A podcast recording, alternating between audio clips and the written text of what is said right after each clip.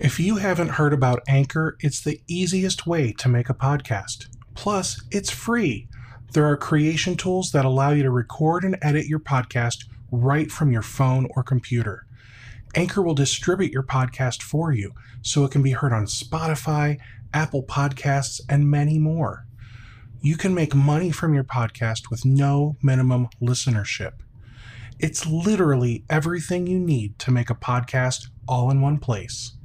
Download the free Anchor app or go to anchor.fm to get started.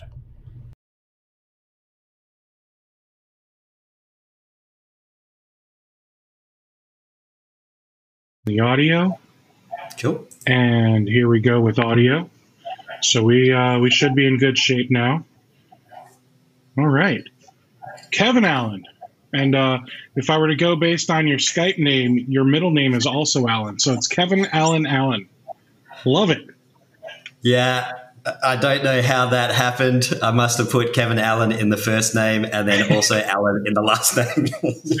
I'm going to blame like Google Chrome autofill or something like yeah, that. You know? let's do that. Yeah. So, uh, so, so you were asking me uh, how how relaxed this conversation is earlier, and and uh, uh, how how relaxed did you want it to be, Kevin? Well, Like- I, I was just wondering if we need to roll a joint or something. Get Oh, not No? not that relaxed. But I will say, uh, you know, every now and then I, I kind of update everyone here because I started playing with the stock market, and uh, let me tell you, all of my weed stocks are up.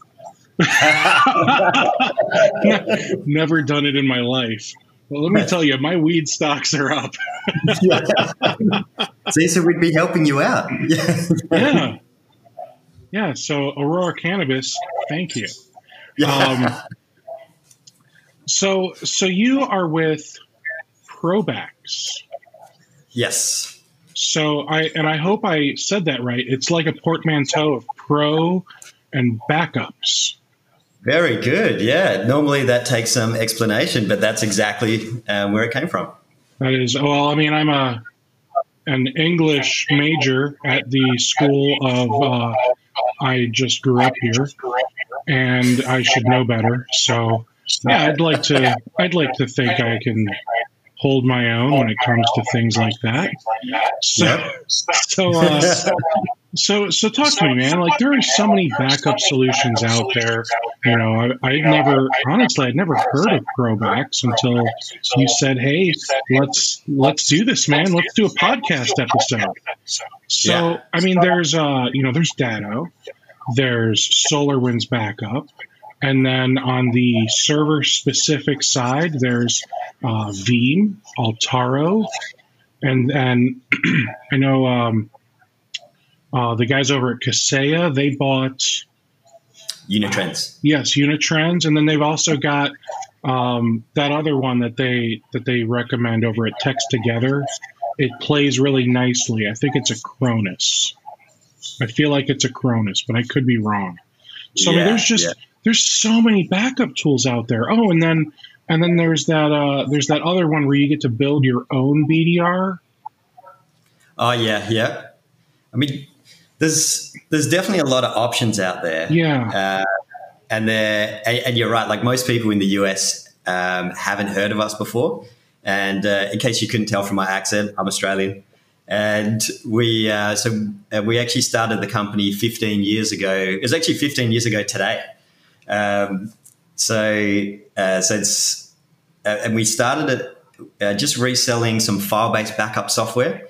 And then we we realized the need for to integrate with other backup software. So our first integration was with StorageCraft. So we pulled that into our portal so people could um, could manage their file backup and um, uh, and their StorageCraft backup all from one portal. And then we uh, then we built a uh, we built our own software, which allowed us to kind of be a little helper to the StorageCraft software running locally and to uh, to our cloud, so we could automatically um, find any issues and then push out any changes that needed to happen down the local side, just to cut out any engineering time. Hmm. And uh, and then what we did is we, so we basically kept going down that path of pulling other backup software in. So you mentioned Veeam. So Veeam is our biggest partner or vendor that we work with. Uh, so we pull all uh, all Veeam info into our console, into our platform, um, and we provide a whole lot of um, of extra monitoring, management, and automation, so that engineers don't have to spend like tons of time managing the backups. They just get one nice view, whether it's like StorageCraft, whether it's Veeam, whether it's Office 365 backups, all in one nice place. And, and most of it's automated so they don't have to touch anything. That's really neat. So, you know, I, am going to have to beat you up on behalf of the MSPs, okay? So, um, why on earth do MSPs need this when we have tools like, you know, ConnectWise Automate and uh, Datto RMM and Kaseya and I mean, the, the list goes on. We've got all of these great automation and monitoring tools. What do we need you for? We can just set those tools up to do this, right? Yeah, yeah. I mean, look, you, you definitely could, but we, I mean, pretty much all of our clients, so we're MSP only, uh, and pretty much all of our clients already have those tools in place, but they still use us because of the extra level that we go to. And I mean, look, you've got as say a specific Windows update doesn't play well with um, with say your StorageCraft software. So we automatically build that into our agents and we go, okay, well, we need to look out for this. If this error happens, then this is a remediation that we can perform. And we're doing those updates all the time. Um, the level of detail we go into, say for Veeam, like we um, uh, we give you a nice view. So we, if you've got one backup job which has got a whole bunch of different virtual machines in there, we'll go in and we'll give you the status of each individual virtual machine. You go, okay, well, I can see that this one's got backup, but it doesn't have archive or disaster recovery. So you can easily just go click, click, turn those on, and that's it. They're they're covered for backup and DR. Oh, sorry, archive and DR. Okay, so that that sounds that sounds like something uh, above and beyond what the average MSP is able to get their their RMM to do. However, your tool, I mean, let's let's be fair. Your tool is using the same like API calls or um, uh, PowerShell commands or whatever that these other tools, uh, the RMMs, people could program their RMM and do this themselves, right? Well, yeah, they could. But then again, like if they're having to program their own RMM, how much engineer time is that going to take them to keep on top of specific stuff for, say, backup and disaster recovery? Whereas this is all that we do. So we we're focused on always finding any any advancements that, that we can build into our software, into our platform, and we're, we are in a very niche market, but we're very focused on just providing the best data protection solution as a whole. Okay. So, looking at your at your website, um, looking at the pricing page, uh, the the first thing I notice on your pricing page is I don't see any pricing. Yes. So, so you, that's you tricked us I mean, with the bait and switch there. I know, yeah, gotcha, yeah. the um, I mean, like, that's pretty intentional because we only sell to the channel. We don't want some end user coming along and just going, "Oh, well, I can get it for this price." Um, and we want to uh, we want to qualify everyone before we talk to them to make sure that they are an MSP. Okay, and that's essentially it. yeah. They fill in the form and you get the pricing. That's about it. So how how does the pricing work? Do you charge uh, like like per backup, per device, per I, I don't know. Like, what do you charge? so, so it used to when we were just doing, say, like a StorageCraft or a Veeam backup, it was always just a, a cents per gig rate. So mm-hmm. whatever storage was in there, cents like however many cents, if it's like say three cents or five cents, whatever it is, and that would be what you were charged. Um, now, since we've started doing Office 365 and Dropbox uh, backup, um, so they're they're cloud to cloud um, SaaS backup solutions, um, and because you buy those on a per seat basis, we wanted to make ours a per seat pricing for the backup as well. So it just makes it easier to, to bill the customer. So you go, okay, well, you're paying this amount per user for your Office 365, each user you have there. add on another couple of bucks, and you've got your uh, data protection there too. Gotcha. And then I just want to clarify so you back up things like Office 365 and Dropbox. Is that your own solution and your own storage?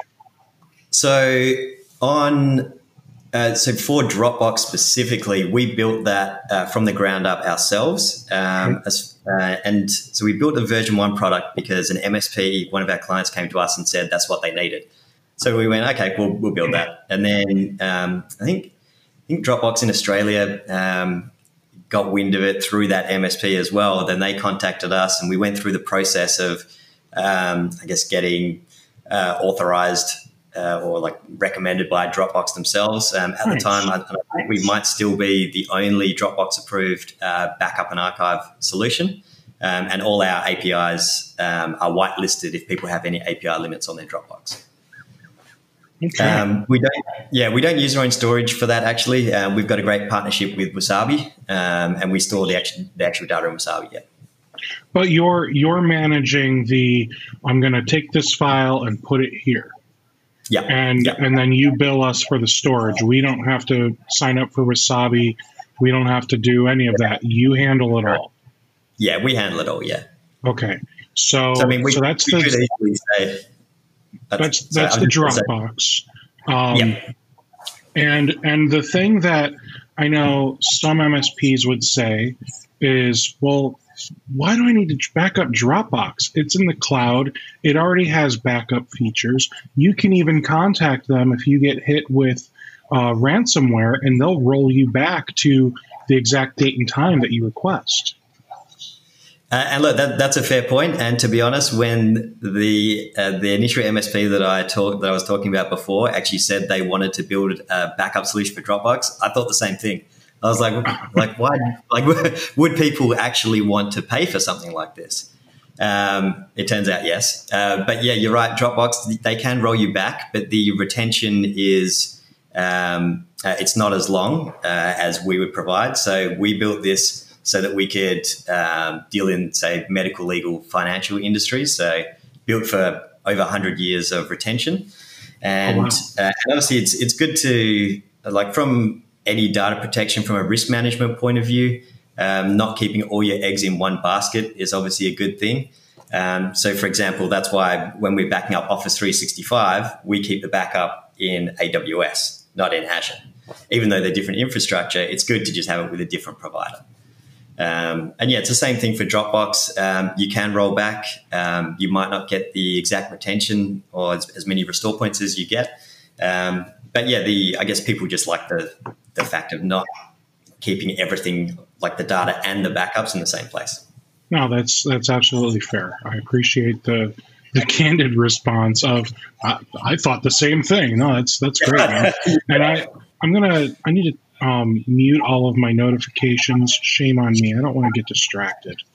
So, all right. So, um, looking uh, again, just looking at your at your site here, uh, you also mentioned Office 365 backup. So, is this another one of those? You kind of built it and it it pulls it from Office 365, stores it in Wasabi for us. So, so this one we actually um, we actually use Veeam software, so Veeam Backup okay. Office 365 on the back end, and we've got a lot of wrappers around it. Um, so instead of just kind of having their software, we, uh, like I was saying before, we got a lot of management, monitoring, automation. So we drill down to each restore point to make sure that uh, everything that's been selected is actually there. So something common is um, uh, like a permission changes on a SharePoint site, and then all of a sudden we can't back it up anymore. Um, so we get a lot of people moving from other providers to us because that's happened and they weren't notified that it wasn't be able to uh, back up anymore. So they assumed everything was fine, but when they came to restore, it wasn't actually there. Hmm. So with us, we go through, we check every restore point, and we go, okay, well, this SharePoint site is missing, and then we notify straight away. So at least everyone's on the same page. We're very transparent, and then we can just help fix whatever issue it is. Awesome. Um, so the data there isn't stored in Wasabi uh, mainly because uh, we have a, a, different regions around the world. Um, so we need and we need to have storage that's in uh, that's in those regions. So for data sovereignty. Um, so we use AWS for that for that storage. Okay. And uh, again, fair. Nothing wrong with uh, making sure all of the data is meeting all the the regulations. It's better to check off all the boxes than like half check the boxes, right? Yeah, yeah. All right. So then I see something that I'll be honest, I have never heard this in my life. Honeycomb VTL. Yep. I hope I'm not like just an idiot and and there are other MSPs that are like, what the hell's a honeycomb VTL? So uh, so our I guess all of our products and a lot of the stuff that we do is bee themed. Um, so that's where the word honeycomb comes from. And uh, that actually started from our Scout software. So Scout's are type of bee, and uh, they're like Okay. because bees are kind of always working around and doing lots of things. Um, and then the central point of where the bees goes is into their hive, and so hive Right. is the name of our management console. So that's the honeycomb part. Okay, so I'm so it's not that I'm an idiot. It's you just have a, a cool name for your stuff. Yeah, yeah. Okay. As long as this isn't some industry thing that I've just completely overlooked, I'm I'm good. no, no. well, it might be. We would start the trend right now. Yeah. Mhm. All right, so VTL uh, virtual tape library. Yep, that's Okay. it. Okay, good. So that's that's what I thought it was at least. Yeah. So, So- we won Veeam's first innovation award for that um, in Chicago 2018, I think it was. Very cool. So Yeah. so why on earth? I mean, we we desperately wanted to get rid of tapes. I hate tapes. Tapes are the devil. They're awful.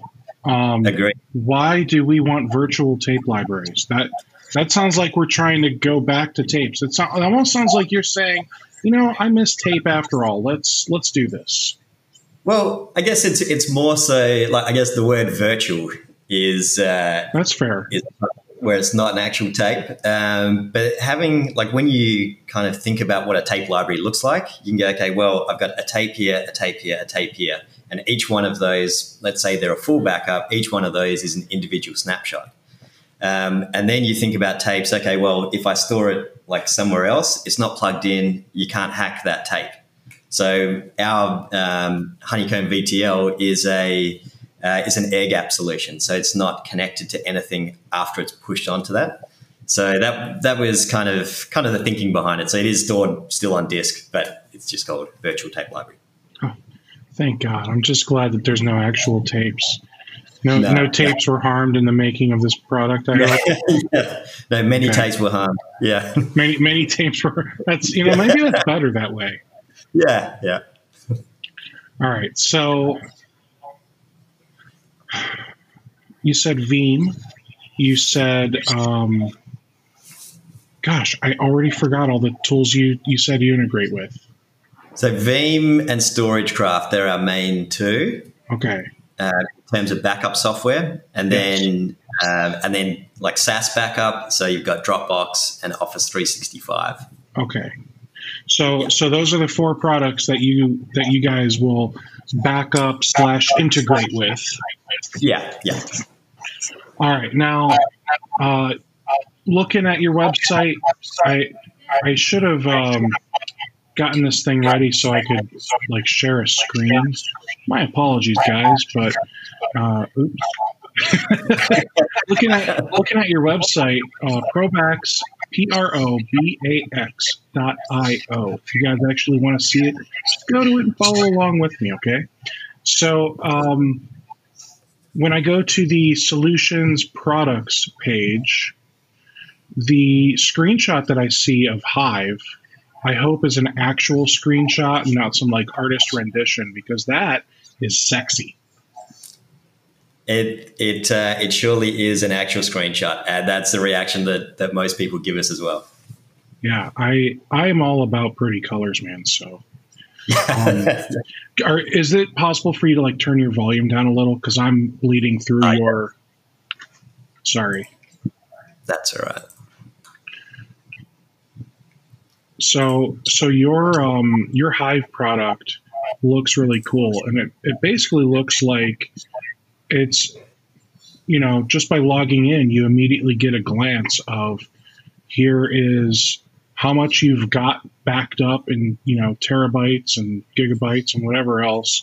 Um, and then it looks, I think I'm seeing the word mailboxes.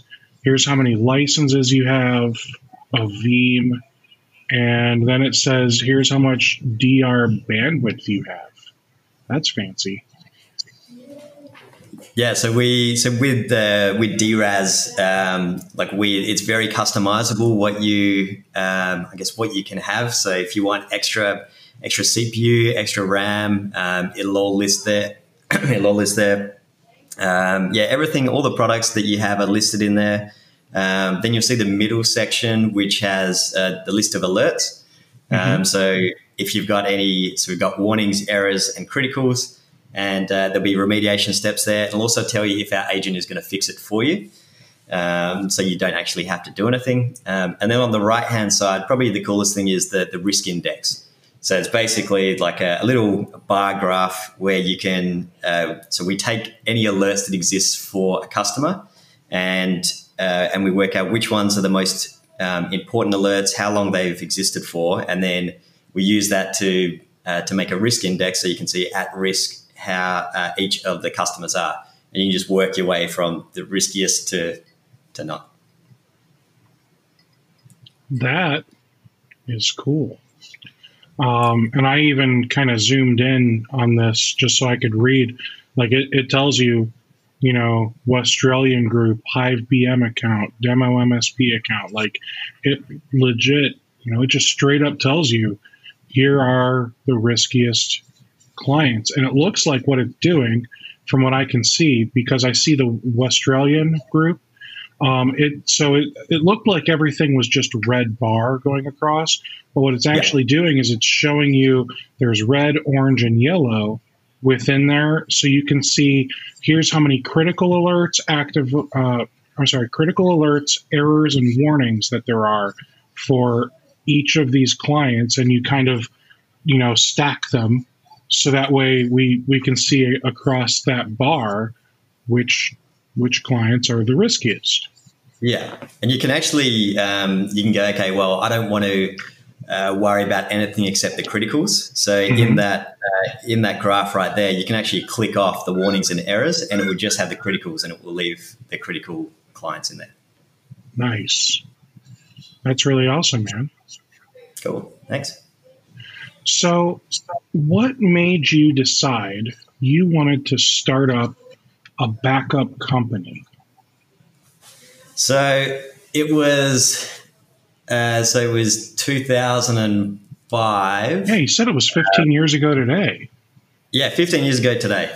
So, um, so I actually had my own MSP, and I was working in a small, like a business center, business incubator mm-hmm. and uh, just doing like IT support and things like that. And there was actually a break in uh, overnight at the place, and uh, the office across from me got broken into. And this lady, she uh, she had all of her computers stolen and all of her backups stolen, which were sitting on hard drives in her office. And wow. she she just came in crying. She's like, "I've just lost ten years of my life. Like it's it's all gone." Um, but a few days beforehand, I had actually set up an offsite backup for her and got everything back. So she she was just like blown away that that was that was possible. And, and to be honest, it felt really good, like coming in as the hero and, and getting all the data back, right? Um, and then, I, yeah, so I, I, had a look around, and I was there was nothing really for like smaller customers to be able to afford this. Um, so I kind of I was like, all right, I think I can I think I can put something together that will allow us to kind of service the smaller guys so that no one should have no one should have to lose their last work, right? And uh, and then the next day, I started. Uh, I registered the company, and and uh, and that was 15 years ago today. Okay, so 15 years ago, what products were you working with? So 15 years ago, we actually so we had our own software, um, and it was by um, by a Canadian company. So we, and it was just just file based backups. Um, it did Exchange and databases. Just you, you're testing my memory here, um, and Uh, and we, so we loaded the software on our servers, and then we had the the agent on the customers uh, customer sites. Um, so it was it was pretty basic. I mean, uh, it, it, worked well. It just did, like I said, files database. Um, uh, whatever the other one was, Exchange, oh, and uh, and yeah, and then and then we we got a. Uh, I mean, at the time, like StorageCraft was massive, massively popular, um, especially in Australia. They had massive foothold there. And, uh, and look, it's a great piece of software. Uh, did exactly what it said it did. And um, but people didn't want to have to use our software to back up the backups. So we are like, okay, well, there was no StorageCraft cloud at the time, so we built our own cloud that would work with it um, all MSP focused, and then we and we were able to pull the um, I guess pull the reporting into one place as well as do extra monitoring and verification on top of that. Awesome. So I think um, a year, or I'm sorry, 15 years ago, here in the states, it was Veritas Backup Exec at the time. It wasn't even Symantec yet. That was yeah. probably the big one for a lot of the SMBs, at least in my area. So, did you did you do anything at that point with like integrating with other software, or did that come later? Yeah, it, um, I guess it was it was probably later. Like we we just had uh, StorageCraft for a while. Um, like I mean, even today we just build things on demand, and there was no demand for anything else. It was just StorageCraft. Like every MSP over there, I'd I'd say almost almost every MSP over there was using StorageCraft. Hmm. So that was the obvious integration to to make, and then people started using Veeam, and then that's when we started our integration with Veeam, and uh, and that's been amazing. We've got a great relationship with with the guys at Veeam, guys and gals. Very cool, man. So um, before this, you had your own IT company. How long did you have that company? Um, maybe two or three years. And is that company even still around? No, so so when I decided to um, when I decided to get into uh, the backup side of things, I, I was like, well, I can't like if I if I try and do both, then I won't have focus on either. So right. I, I, decided to focus just on the backup, and then my existing clients. Um, I think I just um, I basically gave them all to a friend of mine who's really good in IT, but just kind of wanted to get started, and I knew that he would look after them because I mean, a lot of them had, had been around with me for a long time, and you get that personal connection. So I wanted to make sure they were looked after. So yeah, gave them to him, and and yet most of them are still his clients even today. Very cool.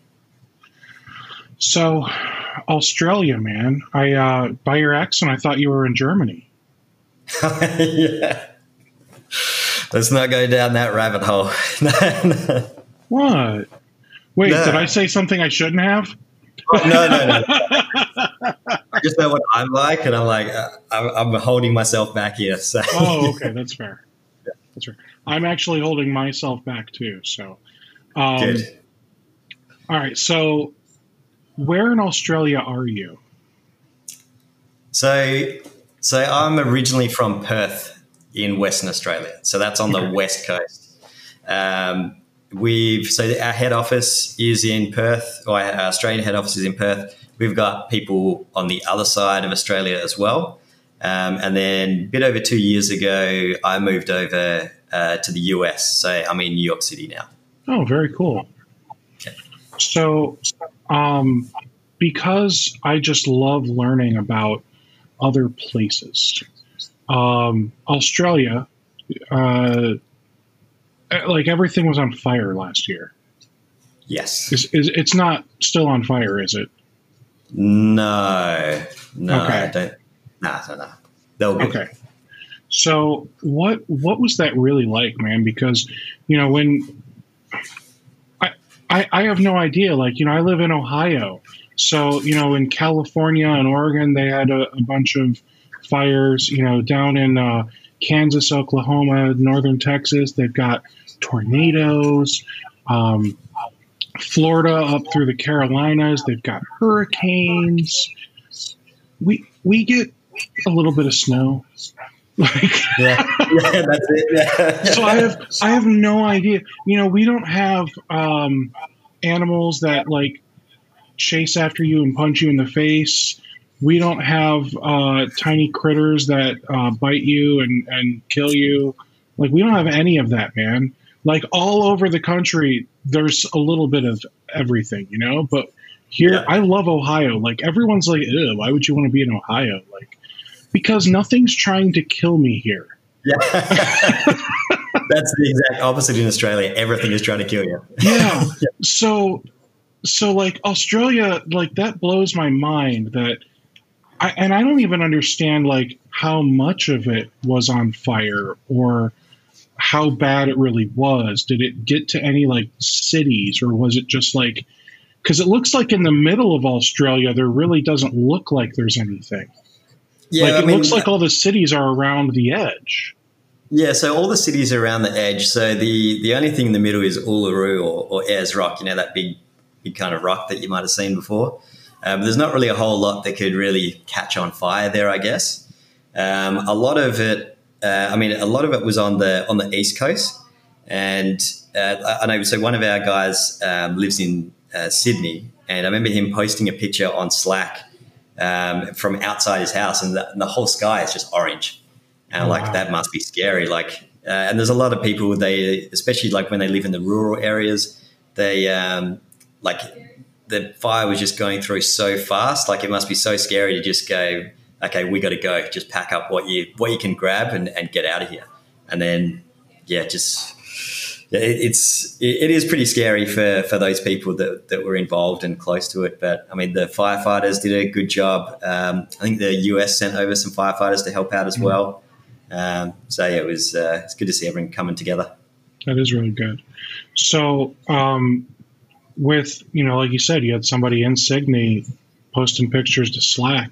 Did you have any of your team that were displaced or whatever the word is? They, even if they No, just had no, to temporarily not- move for safety. No, I don't think so. I think everyone was, was pretty safe. Um, There were, I mean, everyone's kind of um, like mindful that something could happen, but usually there's plenty of warning. Um, none of our guys are like out in the bush or anything, um, so it's uh, yeah, you usually get plenty of uh, uh, plenty of warning, like when you're in the cities. Gotcha. Yeah.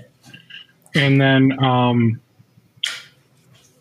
Australia is is is Australia technically like associated with the UK still? Uh, yeah, so we're, we're part of the Commonwealth. Okay, so Um, you so you you know long live the Queen and all that from you guys Yeah. in Canada and okay. Yeah, yeah. So, so for example, it's a lot easier for Australians to go live and work in Canada because they're all part of the Commonwealth. Gotcha. So why did you go to New York and not Canada?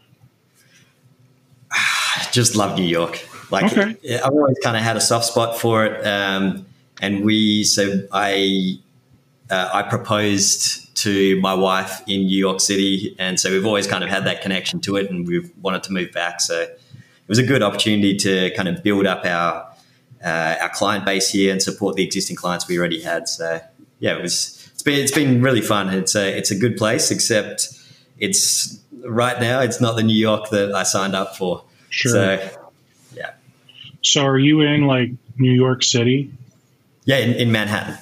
Manhattan? All right. Yeah.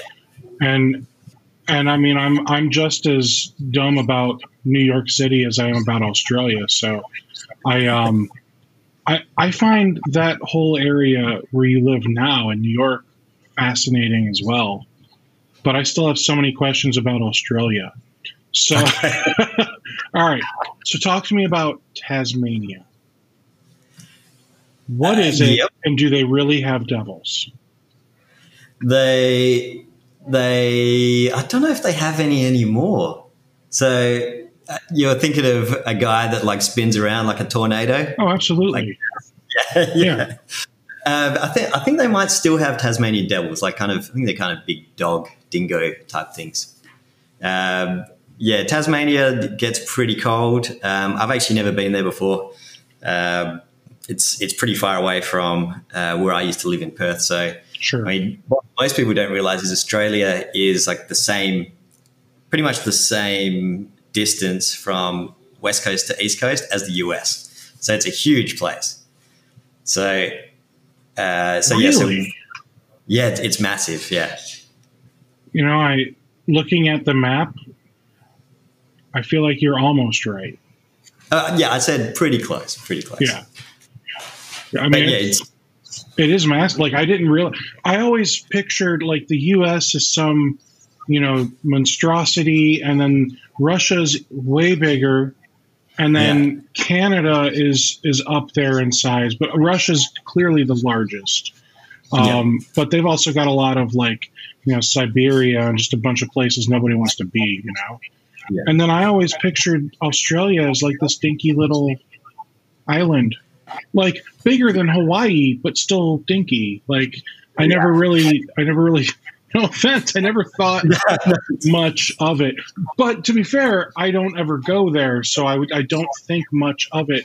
Like literally, Yeah. I just don't think much of it. Not that I'm saying, you know, I don't think you guys are worth anything. I just literally don't think of it much. so well, and most people, most people are the same, and, and like I, I mean, I didn't really know much about the world or anything like that. I wasn't big into traveling. Um, but then since I, I started traveling around the place and kind of exploring different countries, you just want to learn more. And now I'm like, like I know populations of like a bunch of different countries. I just find that interesting.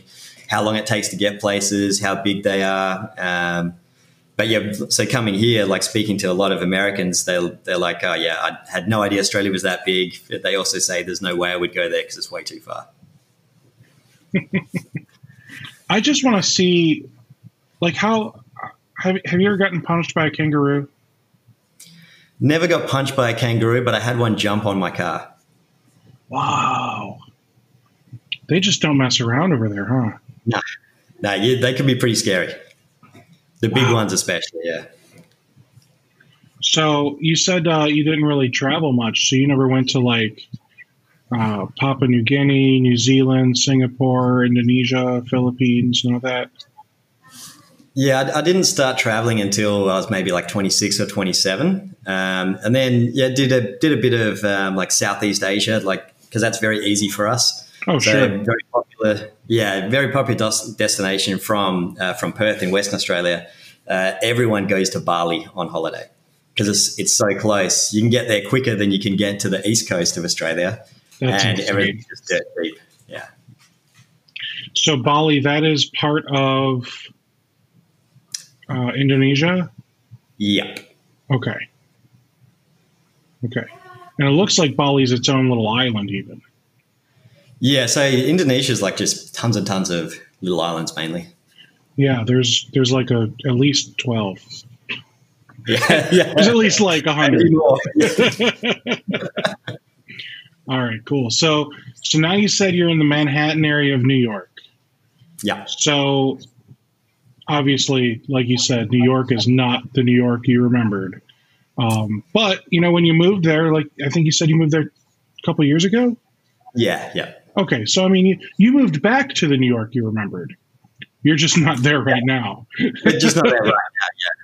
I'm in like the Walking Dead version of it. Right, Right. right. Yeah. Which I bet is still kind of like obviously eerie, but neat at the same time.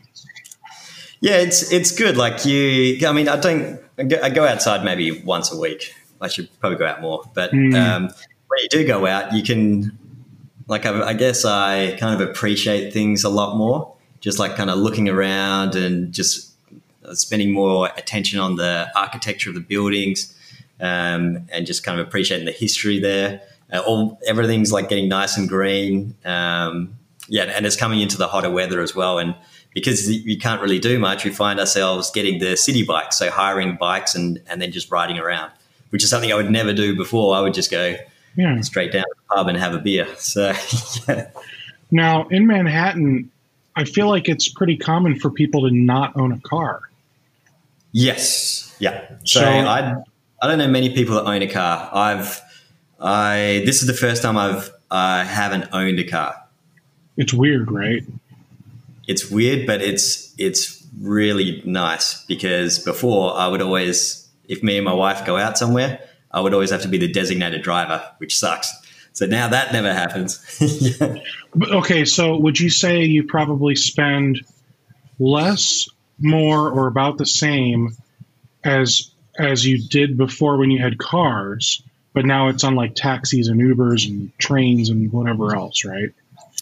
Yeah, I'd, I'd say you definitely spend less. Um, I mean, the good thing about New York is the subway system. It's it's so efficient. It gets you pretty much everywhere, um, mm. and it's it's pretty cheap for what it is. Um, and you get like an unlimited pass uh, for say a, a month, and uh, and you just use it as, as much as you need. Um, it's super easy to get around. Um, rarely use Ubers. Um, yeah, it's I mean, the so, subway system here. So the su- you'd rather take the subway than an Uber. For the most, most of the time, yeah, yeah, because it's uh, it's more predictable um, in terms of when you're going to arrive because you don't need to think about traffic. That's right. But like right now, do you like? There's no traffic on any oh, of the roads, right? I haven't I haven't gone in the subway in over three months. Right. So now, when you get around, um, you like there's there's just like stores at like every other corner, right? Yeah. So, so, so if you want to get groceries, do you go to some I'll call it like little mom and pop kind of place, or are you going to like a Kroger or whatever the you know regional chain is around you? Yeah, and that's not because so, I'm judging. I just have no idea what it. I truly have no idea what it's like around New York City. Yeah. I've never been. Well, I guess the good thing is there's there are lots of places around where you and like we're fairly close to a bigger type chain, um, but they but given it's in Manhattan and like kind of very close to Times Square, their prices are, are pretty expensive. Mm. So we actually find it cheaper to order it online and get it delivered, and because they go to a different store which may be a little bit further away, uh, but That's you can crazy. get all of your stuff cheaper and get it delivered. Yeah. That is absolutely crazy. So, so you live near Times Square then? Yeah, yeah, pretty pretty close. Yeah, a few blocks that's, away. That's cool, man. So, um, have you gone to Times Square for uh, like the ball drop or any of the big events they have down there? So the yeah, so the ball drop. Um, that's actually where I proposed. Very very cliche, wow. I know, but uh, yeah, but that that was really cool. We um, uh, the NYPD even escorted us into this little area, like we had our own pen um, in front of the ball drop, and uh, yeah, that, and that was that was really cool. Um, I mean, look, there's, there's, so much to do in in New York, and uh, we try and see as much as we can. So, uh, like, we love going to basketball, so um, so always down at Madison Square Garden. Um, yeah, basically just take your pick. Yeah, that's so cool, man. And looking at you know, like I, I like to open up Google Earth and and like you know walk around with the people as I talk to you guys. So like I see, yeah. you know, I, I don't know how close it is to you or anything, but I see like there's a Nintendo store. Like you know, I've I've been to like GameStop and and stores like that, but I've never I've never even heard of a store that's made by and for Nintendo. Yeah, yeah. I, I actually haven't been to that. Yeah, but I guess like they all have like their flagship stores, and they have to put them like in New York City and in Times Square, like just to be just to be noticed. Because there's, I mean, there's usually so much foot traffic there. Everyone just kind of wants their name out there. Oh, absolutely. And then, oh, look, a Best Buy. I, I mean, it makes sense, but again, I just don't think of these kinds of things. And then like like a Best Buy, they don't have a parking lot, right? No. Or would they have a parking lot? They, they might do. Yeah. Because the uh, which Best Buy are you at? Time. I, it looks time. like I'm I'm near Fifth and Forty Fourth, East Forty Fourth, West. Oh, I guess. Oh, yeah. I guess it. So, I guess it kind of splits there. So there's what? a there's a Best Buy down at um, down at Union Square um, on Fourth and Thirteenth. And uh, funny story, I uh, our office was uh, was broken into, and uh, and they used my backpack to steal my laptop and a bunch of laptops around uh, around the office, and uh, three days later, I randomly ran into the guy in that Best Buy with my backpack on and all the laptops inside it. You're kidding me. It was insane. The, the craziest thing I've ever happened in my life. How hard did you hit him? Uh, so I was very smart because I'm here on a visa. I don't want to just go hit him. So I went and got security to, to kind of back me up. And uh, they were no they were no real help there. I ended up chasing him through the store. We pinned him down. We got all the laptops out. He ran off, but he still had my backpack. Um, he, he ran out the front door, and there was a lady recording, screaming, "I'm a lawyer. You have to let that guy go." And so the Best Buy guys just let him walk out the door. I'm pulling my backpack. He comes in with a with a big haymaker over the top. I block it. I hit him back, and I'm like thinking that that's that's it done.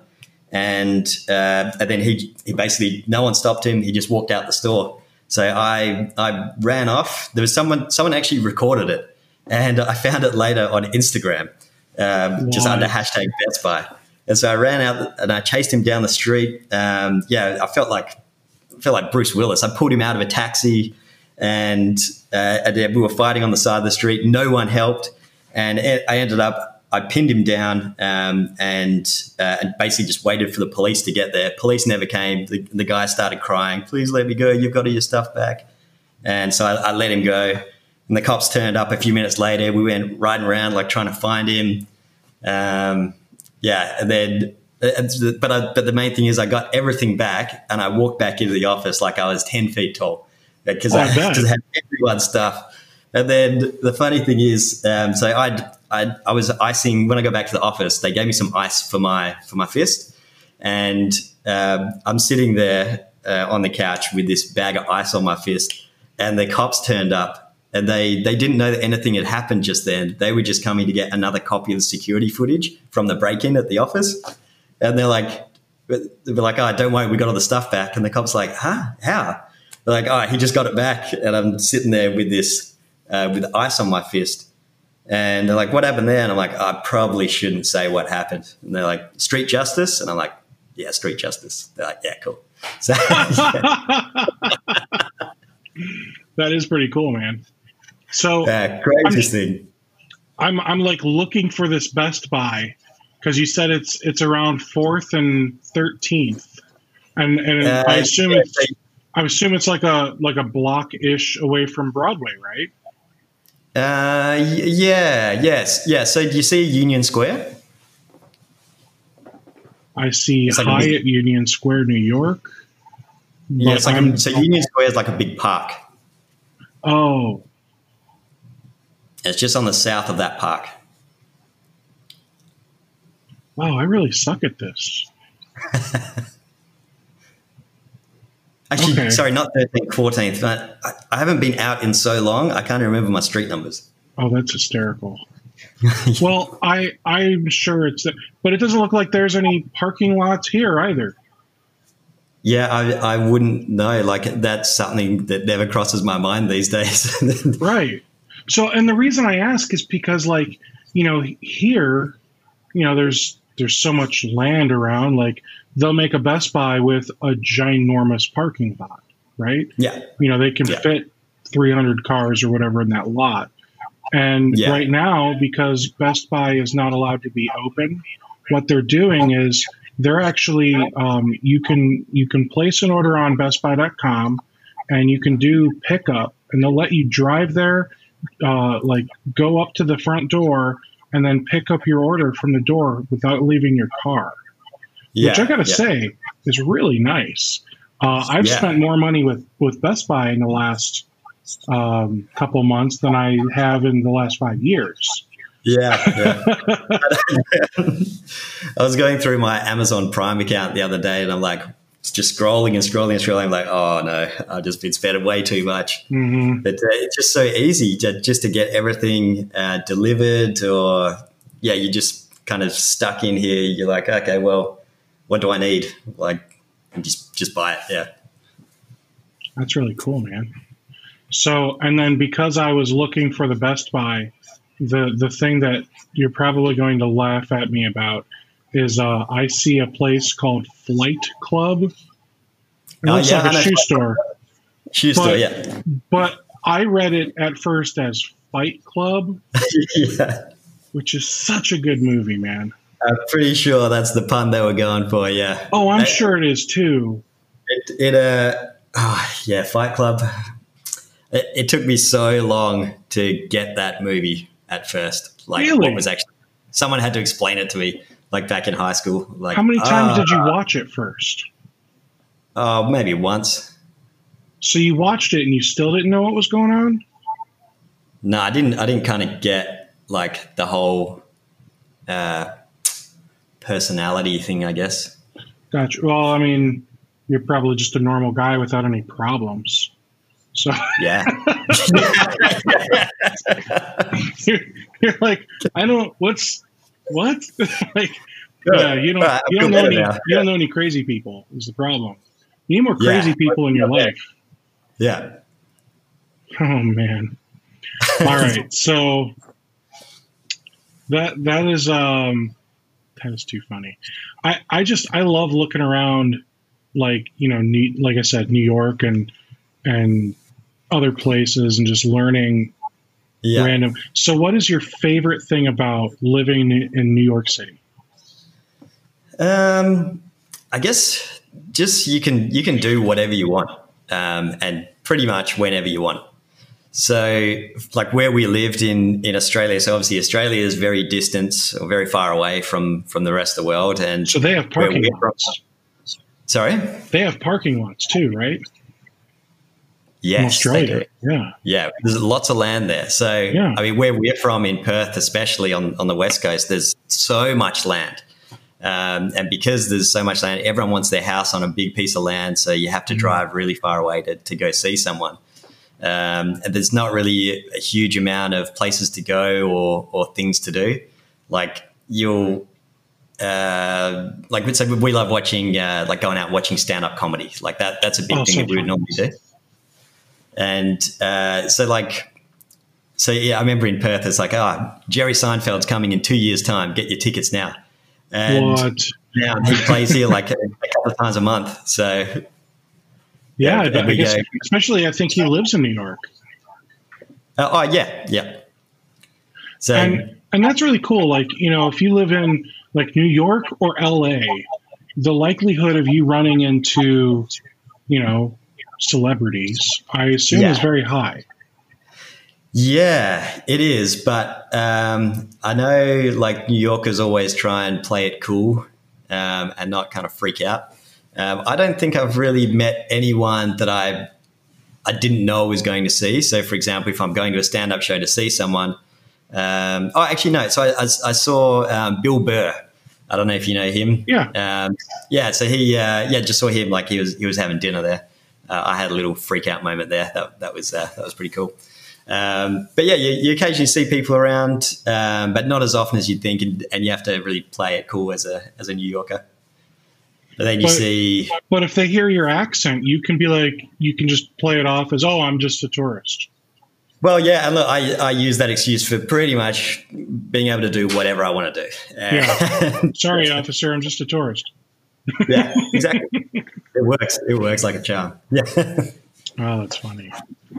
So, so you ran into Bill Burr, like, and and I, I would expect, you know, if you go to a comedy show to see somebody famous, you're going to see the famous person there. So, I didn't mean that, Yeah. but you know, you you might be out uh, at dinner and, and run into, you know, Beyonce and Jay Z or something. Yeah. You never know, like. oh, that's it. You never know. Yeah. So, You can see them just walking walking down the street. I mean, it's I mean, with everything, uh, with everyone living so close together, like we always say, we, we've probably passed like hundred celebrities and never never noticed because you're not paying attention to every single Right. person. Right. And, you know, especially with the area that you live, you know, I'm I'm sure like you might not have one, but in your building there might be a penthouse or three. Yep. Yep. Um, so so you might have famous people living there that you may or may not know about. that's right. Yeah. Yeah. You know about them. And then you, yeah, you could just run into them. Yeah. Yeah, that that would be sweet too. But Yeah. yeah. So, uh, what else do you want to talk about, man? You got anything else exciting? to, to share? Uh, exciting. Um, I mean, we've. I mean, backups, I the, backups are so like cut and dry. You know, we we talked about it. I know, but like, it?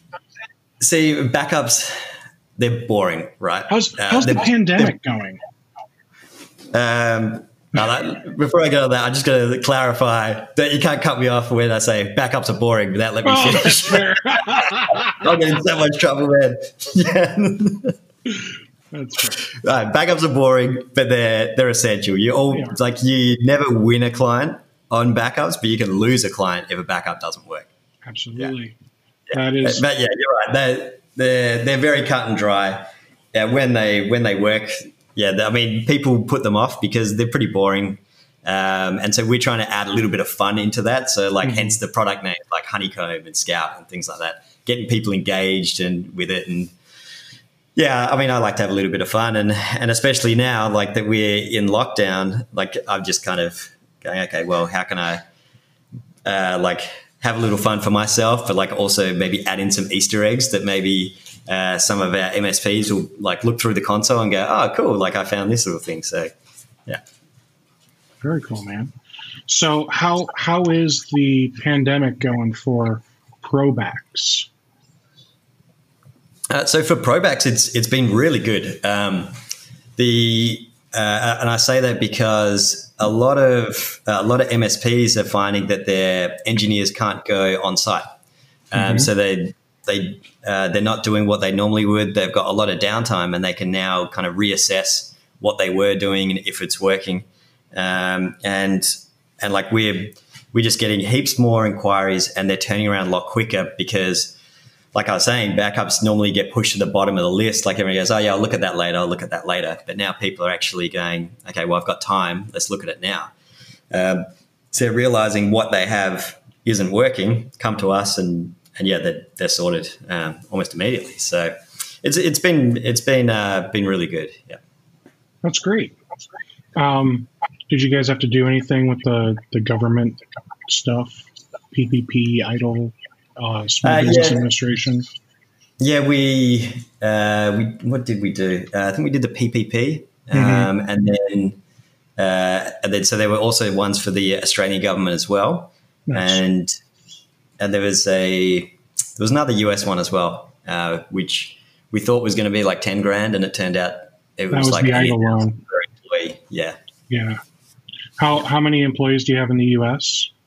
Uh, so we we have people in. Uh, uh, uh, I'll say I was going to say something, but I won't say that. Um, we have uh, so we have three people in the US. Okay. Uh, so my wife actually works for us as well. Okay. Uh, so yeah, it's that's a it's an interesting dynamic um, because obviously we we live together and now we're working together in a very small New York City apartment. Oh boy! Uh, but it's it's been amazing, and she's she's been killing it. So great, yeah, yeah, she's doing doing really good. Yeah. And then, how many employees do you guys have over in Australia?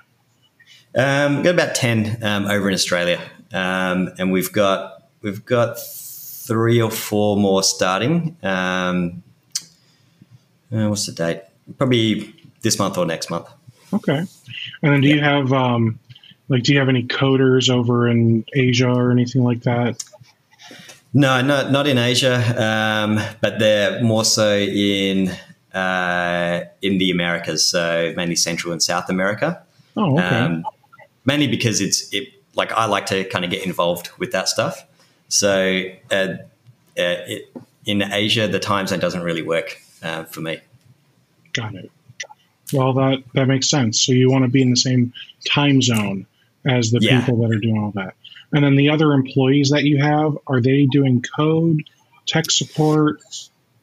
They're either doing support, um, like sales uh, or account management or accounts. Um, yeah, yeah. Okay. So all the coders are now in the Central or South America region. Yeah, yeah. And then back when yeah. you were in Australia, they were probably in the um, South Asia region. Yeah, correct. Yeah, yeah. Uh, and and we also so we also had some in Perth um, as well as uh, like now uh, we uh, have people in the US as well, uh, okay. but not everyone is. Yeah. Well, I mean, to be fair, there's some really smart people in other areas of the con- of the globe, and you know, as a business owner, if you're able to get somebody at a lower rate and still make them happy, why not? Yeah. And that's and that's the part that, you know, as as as an American, it's so difficult for me to justify because, you know, jobs in America, hashtag America, you know, like but then but then I'm also a business owner. I'm like, all right, but I could get this done for like, you know, pennies on the dollar. So yeah. Fiverr here I come, you know, like, yeah. so so I mean it's it is it is tough, you know, trying to figure out how to manage that you know that balance because there's that tension between the two. So yeah, yeah. how how do you do you have a difficult time justifying that balance to yourself or to your team or anything like that? Well, like I I would I've always preferred getting people like local people um, not just for like supporting the the economy, but uh, I find it a lot easier to be in close quarters with someone. Like especially when someone's new and you're onboarding them, you want to like brain dump as much as you can onto them, and uh, it's really easy if someone's sitting right there and you can go, okay, blah blah blah blah blah, all done. Um, so that's why I'd, I'd always favor that method over, um, say, getting a uh, getting someone that's far away because I find it harder. Like if they just want to ask a quick question. Um, but now we we kind of forced to to get someone and like teach them remotely anyway. So I'm like, well, is there an advantage to getting a local person that that might might be local, let's say, to do development work, um, but it's still going to have the same challenges as if they were work if they're from like South America. Hmm. All right. So yeah, you're right. It's tough. It is tough. I mean, like this is all going to be over one day, and, and everyone will go uh, back into offices, I assume. Um, oh no, man. That, yeah. Well, I know. Like it's we, we're trying to think like what's what is it what is going to happen because there's some there's some big companies especially in New York um, that have like thousands of employees that were working from their office and now they've proven that they can all work remotely so why wouldn't you save the crazy New York office rent it's so true and I mean, yeah. think about I I know um, man, I don't remember the companies now, but I feel like Slack uh, might have said you can just stay home, just work from home forever. Was it, was it Twitter? Twitter, Twitter did, and then I I yeah. think Facebook might have done something. Like some some really big like Silicon Valley, of course, is is where a lot of these companies are. But a lot of like tech companies are really saying, you know what, everyone's still getting their stuff done. Yeah. Work from home, guys. If you if you keep this level of productivity up, we don't need to spend tens or hundreds of thousands of dollars a month on office space. Yeah. And and kudos. I mean, especially if they can take those and then and then here again as a business owner, it's tough because I look at it and go, oh man, hundreds of thousands of month saved on rent or mortgage or whatever on office space. You know, now I now I immediately see a one point whatever million dollar bonus in my future, right? Yeah. But then at the same time, I'm also like, man, I'd really love to pass this on to the to the team somehow. Yeah. Yeah. And I, I feel like that should be that should be what the business owners that are realizing that they don't need the, the additional overhead will do. Because I, I know some companies are all about, you know, let's let's pay out the the owner and then if they're public, obviously they gotta pay out the shareholders and all that. Yeah. But some of these smaller companies, you know, maybe a few hundred employees or fewer that are not public, you know, they're privately owned. I'm I'm hopeful that those companies are the ones that can um, take those savings and, and pass some of it on to the yeah, team. Yeah. Because one thing that business owners need to remember is if it weren't for the team, you would not be as successful as you are right now. Because yeah, you clearly exactly. can't do it all. Like even you know you. I mean, okay, so you've got thirteen ish people, including you and your wife, um, and then however many programmers you have too. So maybe you have twenty I don't know, maybe you have 20 total people o- across the globe. Your company would not be as awesome as it is if it weren't for most of them. Every single one of those people, right?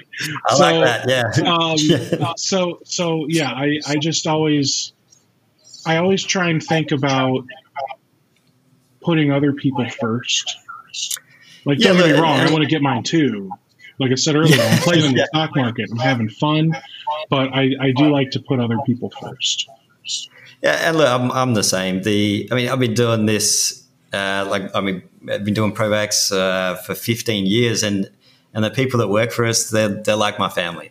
And so if if they need some time off, if they just need to recharge, if they need to look after their family or, or whatever, yeah, take the time. Like look after your life. We'll always be here. We'll cover for you.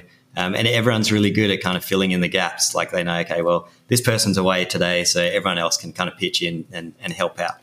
Um, and then that just kind of goes around. And as much as you, as much as you might like, or I might like to want to do it all, it's it's not a sustainable business model. So yeah, and there's and there's stuff that I really enjoy doing, but I just I, I would love to do it all myself, but I, I just can't. So everyone pitches in and, and gets things done much quicker. well good man Yeah. Well kevin thank you so much for popping in here today and, and doing this with me um, i'll have this up I think I told the guys last week it'd be up the next day. So I'll have this up later this week or next week, okay? Because um, life and business happens, and it's taken me a little longer to get these up than I wanted. Yeah. All good. All good. All right, cool, man. All right. Thanks very much, Steve. That that was cool as. Cool. Take care. All right. Catch on. Take care, Kevin.